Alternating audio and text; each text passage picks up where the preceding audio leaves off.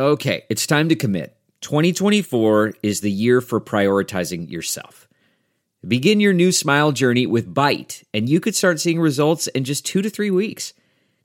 Just order your at home impression kit today for only $14.95 at Byte.com. Byte clear liners are doctor directed and delivered to your door. Treatment costs thousands less than braces, plus, they offer financing options, accept eligible insurance, and you could pay with your HSA, FSA. Get 80% off your impression kit when you use code WONDERY at Byte.com. That's B-Y-T-E dot com. Start your confidence journey today with Byte.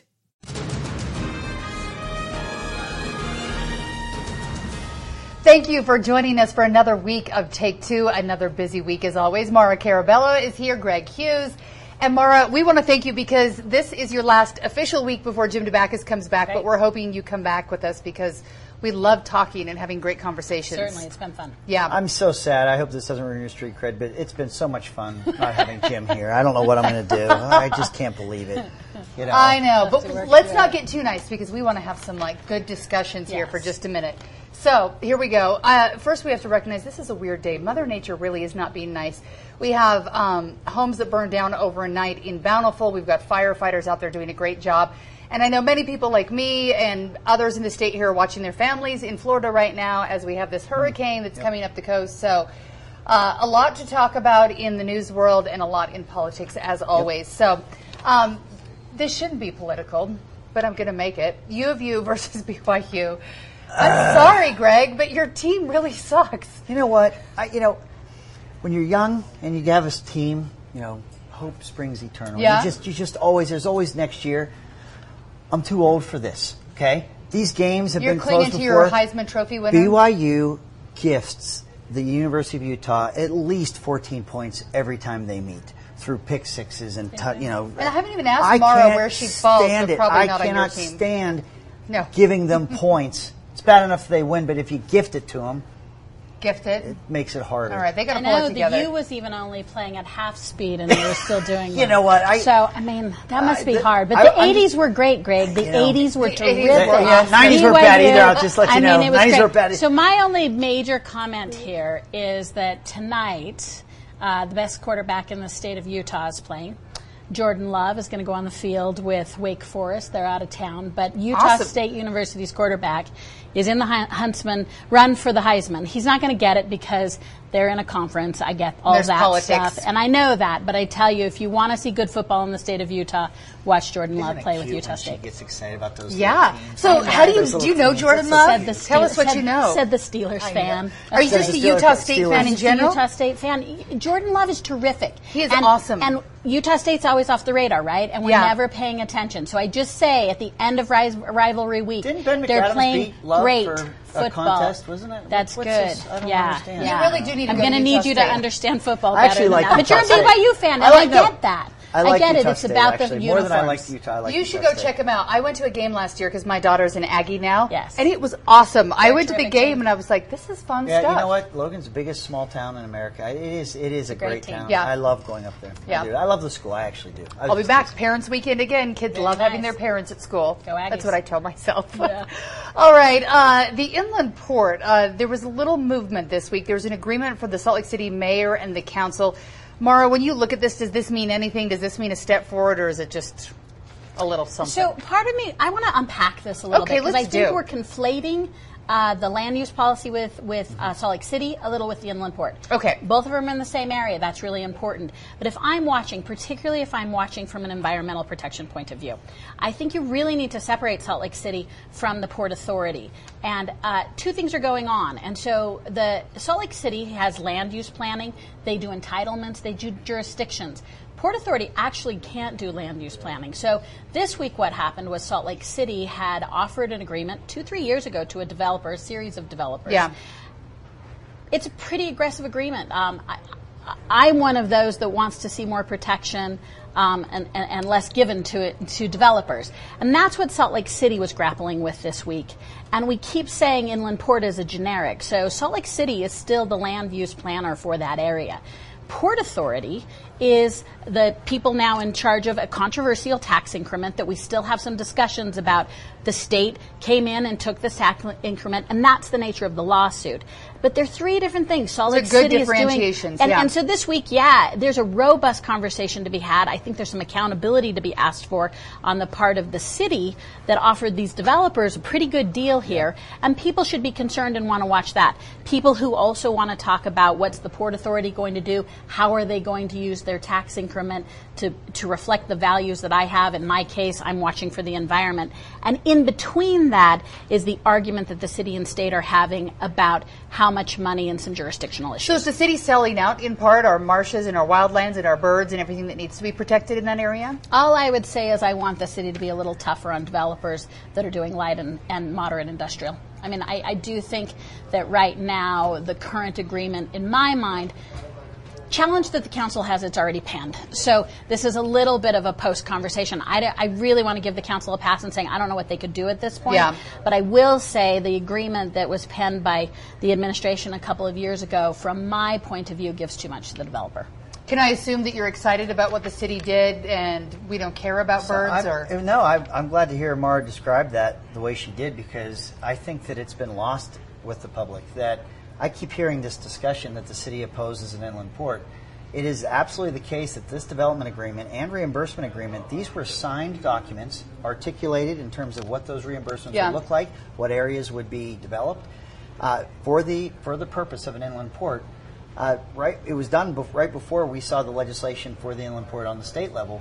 But if you fast forward to today, you would think that the city opposes the inland port and is litigating against uh, the effort for an inland port. These these agreements and these reimbursement agreements, which are very very generous, more so than I think even the inland port board would ever feel comfortable with. These predate the inland port itself, which means that your Salt Lake City council, mayor, city, its government, Yeah. was not only supportive of an inland port, but had come to these development agreements and reimbursement agreements of tax uh, increment to those developers to develop in that area before this legislation in the state had passed. And so when you hear the state or the city talk about we don't want an inland port, they actually do. And I tried to show these documents to some reporters to say, "Hey, I'm hearing a I'm hearing a narrative that doesn't match the documents that have been signed and the work being done with developers in that area." The city does expect to develop this area. They do want to see a, an inland port over there.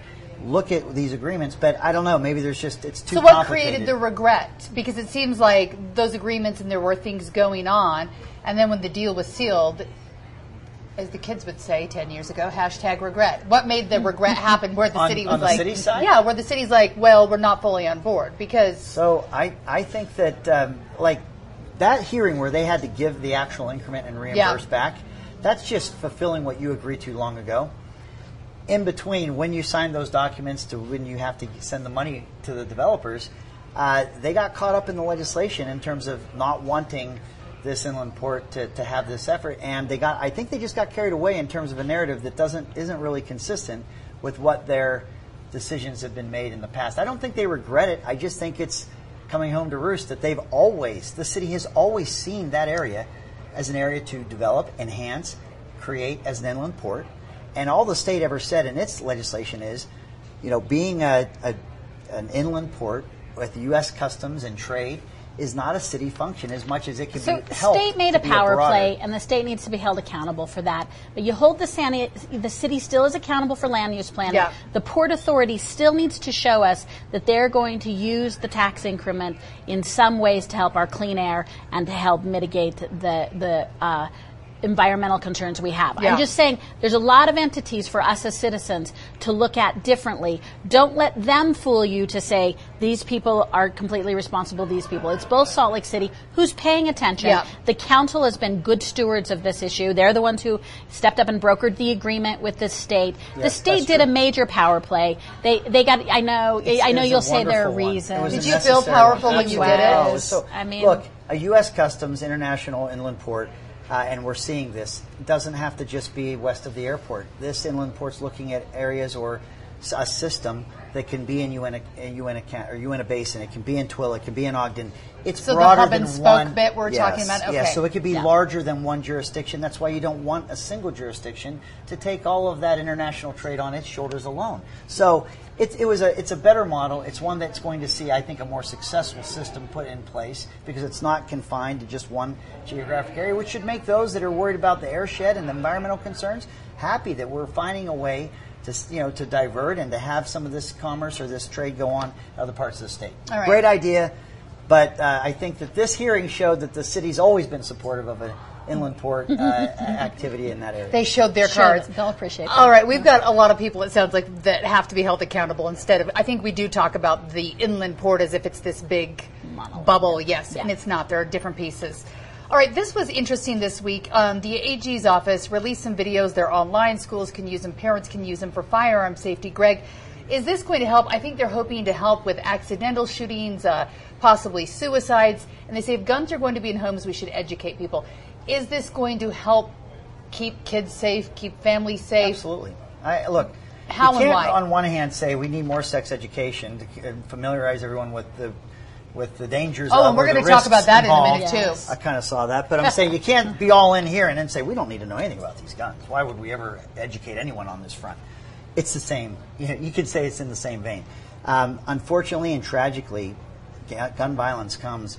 I even say my, uh, by a larger percentage because of suicides and things like that, and self-inflicted uh, wounds. So, I, we absolutely need to make sure that we're. If you have guns in the home, you're storing them in a safe way, and you're keeping them away from uh, youth or children or, or those that could, where an accident could occur, where someone would look to harm themselves information's good. Good information drives good decisions. Why would we ever think that gun safety and, and teaching people good and best practices would be a bad thing? We should do it as much as possible. What about teaching? Either of you can answer. Is it good to let your kids know there's a gun in the house, how to use it, how to keep safe? Or does it open the narrative to your child knowing there's a gun there and then when they're depressed or they're not feeling good or their friends are over, they want to show them? Information's always good. Yeah. Kids can handle it. Age appropriate information. Information is power. It's how it's presented, it's who it's presented. I don't think anyone should be opposed to telling people and teaching people more about guns. But what I don't want to get lost in the discussion is one, the reason we have to is our prolific nation and our love of guns, which I do still object to. The other thing is, I think this is a separate and does nothing for the issue of suicide, mass shootings, and the proliferation of violence in our community. So this is about kids understanding when they see a gun how to use it correctly. Um, I, this is not significant movement So on talking baby, about baby step. suicide. It's not significant ah. movement in talking about shootings and violence. They're, they are categorically different. This is a nice safety measure. This is a nice how to use the weapon. This is a nice when you're walking home from school and you see a gun, don't touch it, call a parent. It's important education, but it does not touch on the subjects that we need to discuss in, as a nation about proliferation, shootings at schools, massive violence, the fear that kids are feeling about those issues are very different than understanding how to use a gun, understanding how to stay safe around weapons. These are gun safety, and I, I'm for the gun safety. I just don't want them to be a red herring for saying, "Oh, look, we are doing really something. doing this. We're not doing." So maybe this is season suicide." one and we can come out with a season two and a season three and a season We four of do other like steps to take the slow and steady approach to most preventative things as we. I, I haven't seen the curriculum, but I would hope one of the things in that curriculum is a safe storage of your firearms and guns, which I would hope would impact uh, suicides, at least teen suicides. I mean, young people's access to guns. Uh, uh, we, we can do better. We can make sure that we have them in safe and secure areas where uh, those that we don't intend to use them or have them uh, won't. And I think that that should be part of the safety curriculum. So that's a lot of d- adult education, and I hope that you would also encourage, because this is a student-based education level, Yeah. and by definition, they're probably not the gun owner. Yeah. So uh, I, I, I am told that by definition, until you commit a crime, all gun owners are, are safe and secure, and I, and I like that you appreciate that not all of them are responsible gun owners. Well, and I, I just think you I can always say, add yeah, information to that. I think there's there's tell. good practices on all fronts in terms of gar- firearm use, but also storage and safety that I think we need to know more about and we need to be more familiar with. Would you welcome the AG's office here in Utah doing more further talking about school Absolutely. violence and Yeah, absolutely. Suicides we, we're seeing. I mean, these are these are terrible trends. I know that Utah's worked very hard. Representative Eliason in the House has worked very hard on this issue. Utah has a Utah Safe app Yeah. where, where uh, young people can access that uh, for counseling, for help, to reach out when in need. I know that there's been measurables and good things happening on that front, but this is a different era. Uh, To, to your point, Maura, that there's there's a lot going on with our young people and with safety in general. The more we can uh, share good information, best practices, let everyone, youth as well as adults, be aware of some of the risks that are emerging that maybe not didn't exist 10 years ago. We do have to do that. I, I don't want to compel anyone or, or force anything, but we should have this information uh, as available as, as possible. All right, you said sex. One of you did. I so know. I brought it up. it. I, it was my analogy. I said it because I knew this was coming. You up, knew it was so. coming. Okay, so this, I'm like, seriously, Utah, pull yourself together. STDs right now are the most common I disease totally in reject Utah. this stat. You guys come up with stats on the show This that I just don't even accept No, this is real. And I I, think it- broke, no, I broke more news than the about this flu. a couple years ago. Yes. More than the flu. So Nope. two I STDs are buy it. topping the list for the most common diseases in Salt Lake County. The health department says the current approach to sex education is not working. Chlamydia and gonorrhea. Yeah. And I'll tell you where more this than is the coming flu. from. Heidi, more than the flu. More than More more, than the flu. There is a lot of How many people you know get the flu in the wintertime? Are you kidding me? 83 Okay, how many STDs do people show you? 83% Come on. of reported I don't buy it. infectious disease in Salt Lake County be, with kids between seven, 15 and 17. 83% of 15 to 17 year olds reporting are sexually I almost brought up. Eighty-three percent of, of what? Which is shocking because none of our All children are kids? having sex. Wait, wait, wait. What? You're telling me eighty-three percent of kids from 14 reporting infectious diseases to the county. The ones who are reporting Don't- their Okay, don't so get maybe you just don't report the crazy. flu. I, I- my point is, there is no way. I people get the flu all the time. You My cannot tell point me is, it's as as our heads are in the sand and pretending that if we never I- I- speak I- of sex, I've our children you won't Every week we have a study that's blowing my Okay, mind. I'm drawing the I'm line gonna on this your one, line further. right here. This is this not one I do just- not this is not just teenagers. I will not even entertain the premise of this topic. So I turned into the sex reporter here about five years ago. Luckily, got it was a, okay? a short I do stint. not buy this. Um, but there was a problem here, and I noticed the health department sending out some STD numbers, and I was like, "What is going on?"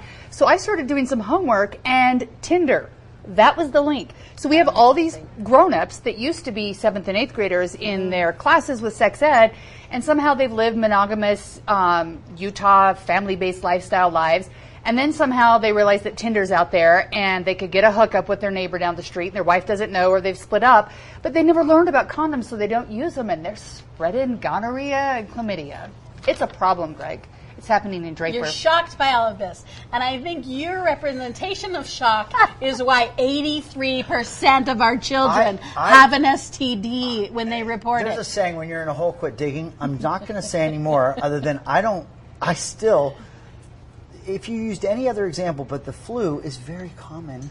I know. People have Now the just flu that, to get all so the that time. to show you how common it is. There's no way. the data no way. that is generated from the county health department, no dog in the fight county health department, is telling us you may want to talk to your kid Maybe it's in like a systemic way about so bad you think we've you to just we just it? coalesced around how much we should understand our children should understand how to use a weapon. Maybe we should coalesce that they should understand how to use their bodies, Greg. I'm I don't know. camp It's of- a thing. I need to get you more education Okay, that so this isn't the flu we're so talking let's talk about. about, here. It can't education because I just signed my eighth graders papers for uh, listed off each of the fun things he's going to learn, and I signed away and I wanted to add on. Could you please talk about this and this and this? But we're still teaching abstinence-based education, which is great, teaching kids to abstain from sex, but. Many of them are going to choose to have sex. So, do we need to change the way we're educating kids at school? Because some of them, many of them, are going to choose to have sex. And teach them how to put a wrapper on it, how to stay safe, So- how to not make babies, how to not spread So I chlamydia around. I don't know. Ninth grade. This is going to be I a good story. ed. Good story. It was very. It was very. Um, it felt more like biology. They waited till ninth else. grade. Sex Yeah, is a lot like biology. I find that there's a relationship Yeah, there is. between It's an amazing. It's an amazing correlation. But I never found anything salacious about the curriculum, even as a, a ninth grader that would try to, you know, Right. make fun of everything. Um, and they did even talk about contraception. You know what the big takeaway for me in ninth grade was? And maybe that is later in the curriculum. Was that condoms had a uh, like a 23 or 24 percent failure rate, and I thought if I got in a plane and it was like a one in four chance it was going down, why would I be talking about that as some like? I think, the failure rate with condoms is not putting them on, isn't it? I mean, Like, I, do so- they really rip open that my often? point was there was a lot of stats, there was a lot of data, there was a lot of diagrams of how a baby's made, but I never saw anything about this is how you have fun. This is what you do when you want to be recreational. This is what you do here. This is what it was never done in a tone or a, in a vein of how to you know how to enjoy yourself. It was very clinical and very Factual. factual and very. Um, you know, it, there was just a lot of data. It just So it shouldn't we wasn't offer that to So, our yeah. students? Shouldn't I have we no offer that problem to with our that. If it's done like that, I mean, it's just again, it's just it's anatomy. It's it's information. is anatomy, like- but the problem is, is I remember distinctly in seventh grade, I had this paper this size, and it had a penis, and you had to label all the parts of it, and then there was. I don't remember the girl getting to label it, but I remember labeling all the penis parts. But then after This that, isn't- it's like, what do you do going with on this the TV information? I don't think this is getting edited it's into not. the TV. So, You know, so should we? Are we ready Sunday here in. Utah to I don't think we're finally, after we see all these STDs, say we need to teach more than Eighty-three percent of our 15 to 17 year olds who have a communicable disease that's already. another fake I, news I will. stat I, you're I, throwing we're out, absolutely ready, 83%. and and we're we're. I'm our crying. I think it's allergies, not this. Our disconnect from where our kids are and what they're doing. Also, we've long had this hard time. Here's what I feel about morals and values with my children. I believe a couple things about them. They're mine to direct. Yeah. I also believe that if my kids can't exercise those without any any opposition to it, I haven't done a really good job. If if the notion is I'll under-inform them and they will only exercise their values as long as they're only with people who have their same values, then they're actually not instilled. I'm not saying you're saying Mm-hmm. no, get- anything I- in the post, but not- I'm not ready to argue absolutely we have to have to start educating and preparing our kids factually, Mm-hmm. um, biologically, and then when it comes to fun or how we feel about sex, bring that back home. Have that Well, that's discussion my with the point. That's parents. Sunday dinner. What, I'm saying Yeah, is that just I round don't. table My the- recollection the when I Hughes was a student was that there were no morals, uh, you know, advancing or advocating for or telling you no So why have the Republicans in in the state curriculum. legislature inserted the morality into information. this? It was just information, and it was Former how it Speaker works. of the House, They, why? they told when they told you about contraception, they didn't tell you that it's good or bad or whether it's fun to use or not to use or you shouldn't use. They just say here Here's your here are your odds. Here's how it actually works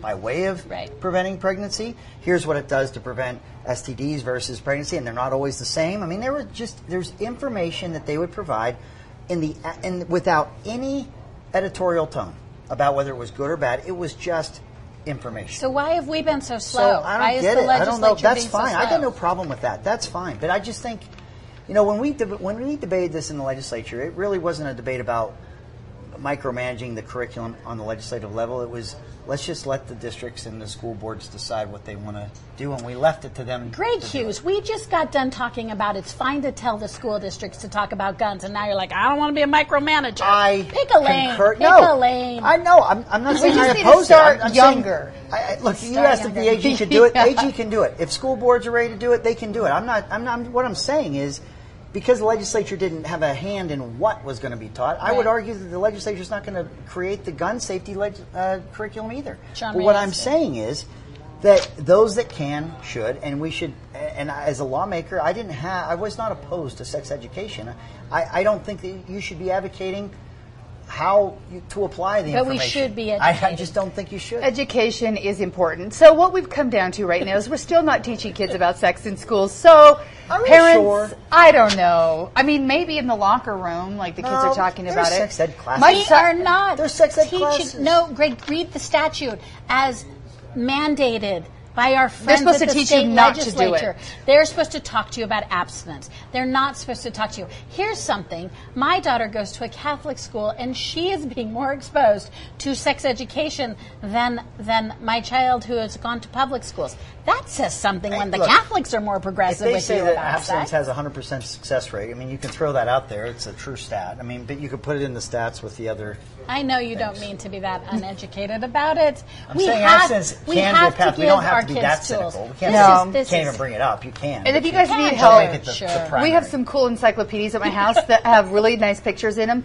and they go everything from like an eyeball to a whale to how babies are made. And my son, years ago, uh, was bringing this book around the library, uh, not the library, the neighborhood to people's houses. After we saw that, we were like, maybe we should let other families talk about it. But if you need that book, we have it at my house. There's That's really cool job. Pictures. That's great nice explanations. Yes, good. so the book is at my house. I'm ready to go. Oh, there's the internet. Are we on the next topic Yeah, yet? we're going to let you this have a topic that you're excited Oh, about. hallelujah. James Comey. Yes. So he's had an interesting Liar, week. liar, pants on fire. I saw him on Twitter yesterday asking the media to apologize to him. He's like, I won't demand that you apologize to me, but I ask that you do because you were Only wrong. in America can you be the head chief law enforcement official of the United States of America, the FBI director, Okay. have 72 pages from, uh, was it Michael Horowitz, who was an Obama appointee in the Office of Inspector General, spend 72 pages talking about how you fundamentally lied and misled people and misrepresented uh, discussions and decisions in front of Congress, say that you're not going to go to jail for it, and have someone declare victory. I, I think it's a very sad day, and I'm going to take it even further than just this situation and this chaos with this president, President Trump, and the Russia and all the things that I think if you read that Inspector General report, if you look at what's inside those pages of that report, there is so much unilateral decision and gamesmanship that's going on with this FBI director that I think the ripple effect we're still suffering through as a country. But let's go before that. There was a time when the Attorney General of the United States uh, had a meeting with pre- former President uh, Bill Clinton, and that meeting that was caught on a, a Arizona news film camera uh, cr- made it so that she could not make decisions in the Hil- Hillary Clinton email issue. That this meant the she tarmac had to meeting? Yes, the Okay. tarmac meeting. I go back there because I want everyone to drop their partisan preference of presidents, whether it's Democrat or Republican. I just want to I want to go back to the during the Obama administration. The Attorney When none of us were part partisan. She had to recuse herself, okay, from Yeah. that investigation with former Secretary of State Hillary Right. Clinton because of this interaction. Correct. It had at least the appearance of a conflict. So that gave James Comey more discretion as the FBI director than he would typically have. Usually, the, the uh, Justice Department decides whether to proceed or not in a Yep. case. Not only did he get to have make that decision himself as the FBI director, which isn't common, but then right before the eve of the election in November, told Congress and told America he was going to go ahead and reopen that case against Hillary Clinton Right. with the email investigation of those unsecured emails. There are many on the, Dem- the Democrat side that would say that that uh, harmed Hillary Clinton's chances of becoming president. He unilaterally decided to do that. There was a lot of commentary that he didn't run that by channels in the Justice Department, that he was cavalier in what he had done, and that there was great impact, negative impact to those decisions. If you look at this Inspector General report in terms of the way he spoke to the President Trump when he was president elect, all that he did, it mirrors the very behavior when he served under President Obama. And the takeaway here is this guy did not he did not follow the rules. He was cavalier in his decisions. Whatever he thought was the case, he justified to the point where he didn't follow protocol or procedure, and it's wrong. And it's wrong and it's dangerous for this country. And I think so much of what we're going through in terms of deep state and conspiracies and everything, you can boil it down to this FBI director fundamentally misrepresenting information to Congress, holding documents he was supposed to give back, and the, it, it just goes on and on. He has not been a good player in any administration, and he has cr- created damage to this country. I think that report, everyone wants to celebrate he's not going to jail. I think that's a very, very low bar for the director of the FBI. I, feel think like that's the same has bar we're holding the president to sometimes. no, I don't No? actually. I think one of the things they asked, they were Oh, worried Maura about. made a face. I know, but look, one of the things is, did he fire James Comey, and was that obstruction of justice? That was one of the things that he's been taking Yeah, a lot of it criticism is true. for. Now that you read this report, this man deserved to be fired for, for a while, not just under uh, President So Trump. I haven't interrupted you because I, I, I- I You were letting him vent? with truth your. Maura, It is it's a, a truth truth bomb. bomb. We should hold people in high offices who directly lie to us accountable, Yeah. and they should not be reelected. They should not be reappointed. They real- should not be considered to be trustworthy to the people. I think you're absolutely right about. Looking at best practices, I think you're absolutely right about unilateral decision making. I think you're absolutely right about not sta- following standard protocols. I think you're absolutely right about not following change of command. Like, for example, I don't know, I'm thinking maybe if your, your uh, national security advisors give you advice, maybe maybe consider their thoughtfulness in that. I think those criteria we should agree to hold all of our elected and appointed officials responsible to. My retort, I know, I know like your implication Greg. here. I would tell you that, that. The, the criticisms or the inferences you're making are within the job of being president that you might not agree with, but I don't believe he has lied. I don't believe he is. I believe what he is. don't tell me that Donald Trump has not lied. He even knows he's this lied. is the largest What we like to do. I'm not talking about Russia. I'm talking about no Wednesday to morning's Donald. Trump. There's I'm no not even bringing Melania into it. I'm just saying Donald Trump lies. No, I, I, it's not the same. It- look, James Comey's associates, those that were around him, were shocked to find out that he lied I'm- to I'm them. not They defending came, When he was leaving, you're supposed to turn over everything. Amen. Yeah. He said he did. He was hiding things. He Amen. was lying I to thought the very I people he absolutely worked with. am a believer that he messed up Hillary Clinton's campaign. That was a game changer 10 days out for her. Absolutely, he was beyond scope. I'm just saying, as you I just always don't think tell you can me, compare it to you the can't president. I have don't think different the president- you rationales. can disagree with Your what the mantra president's done, but is it's you not can't have Comey different level. rationales, my friend. He's not acted the way I'm Comey going has. to miss you two together. He went. He said. I'm, I, maybe I'm getting too. passionate. Gran- maybe I'm Yeah. getting too granular on this hate one. Comey with but you. there is a scene I watched last night where they asked him. They said, "When you went to Trump Tower when there was the transition and President Trump was president elect, you went to the president and said, "There's a." There's a story that's Yeah. probably going to come out in the media, and it's unverified, and we don't believe it's the case. Uh, and there, it's about your allegations of your conduct in Moscow. Right. He said, We're not investigating you. That's not going to be an issue.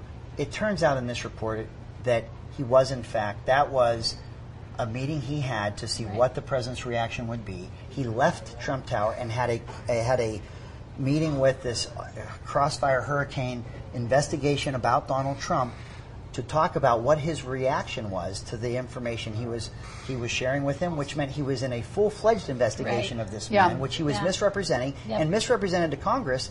But what was even scarier is when he testified in Congress, he said, I had that private conversation because I didn't want the president to feel that it was like a gotcha moment or I would leverage it. Every word that he said was untrue in a very duplicitous way. I agree. And when you read and that, after William Barr has his scare you? family reunion at a Trump hotel, we should just drain the swamp. Hey, look, but you know what? You can't say wrap that that William up Barr is, you. Get 'em all is in the pocket of, of President Trump when he's not pursuing crime. I mean, I think Comey's the guy that went after Martha Stewart. Yeah. He put her. He, tr- he put her in jail. Your ace in the hole is ending with Martha. jail? But he went after her because she wasn't truthful. To a man that we just read 72 pages from an inspector general saying he wasn't untruth. He was untruthful all the time to his colleagues, to the people he worked with, to the president of the United States.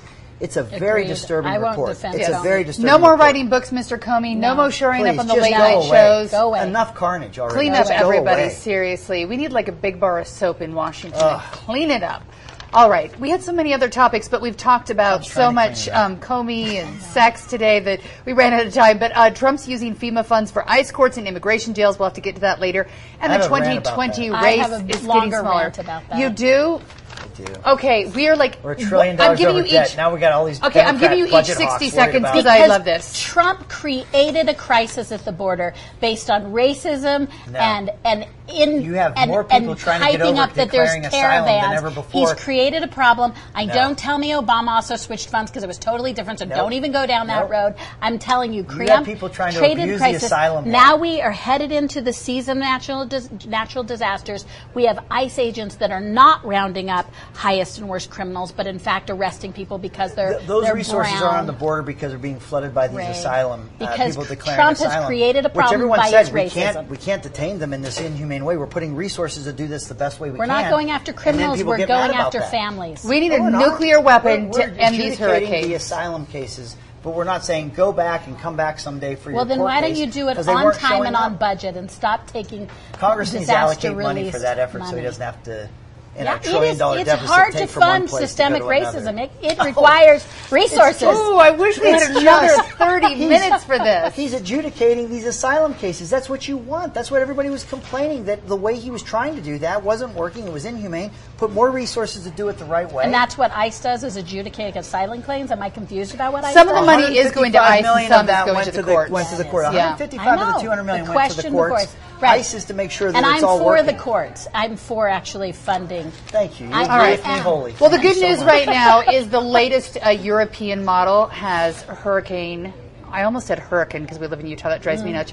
Dorian maybe getting away from Florida, so maybe he'll have the cash to use if we don't get any more. FEMA director said Yeah. they have the they have the resources necessary to handle this, which was a big question. They do All because right. they're responsible. Yes, Responsibility is good. it's a good administration. Thank you. Maura, for hanging out with us. Greg, welcome. thank you so much. I feel you. like we could just hang out for hours and squabble with each other. going. I like We this can. conversation. Thanks so much for listening. Tell your friends to listen, subscribe, and Maura will be back because Happy- Jim is going to need some breaks. Yes, he will. Happy Labor Day weekend. Absolutely.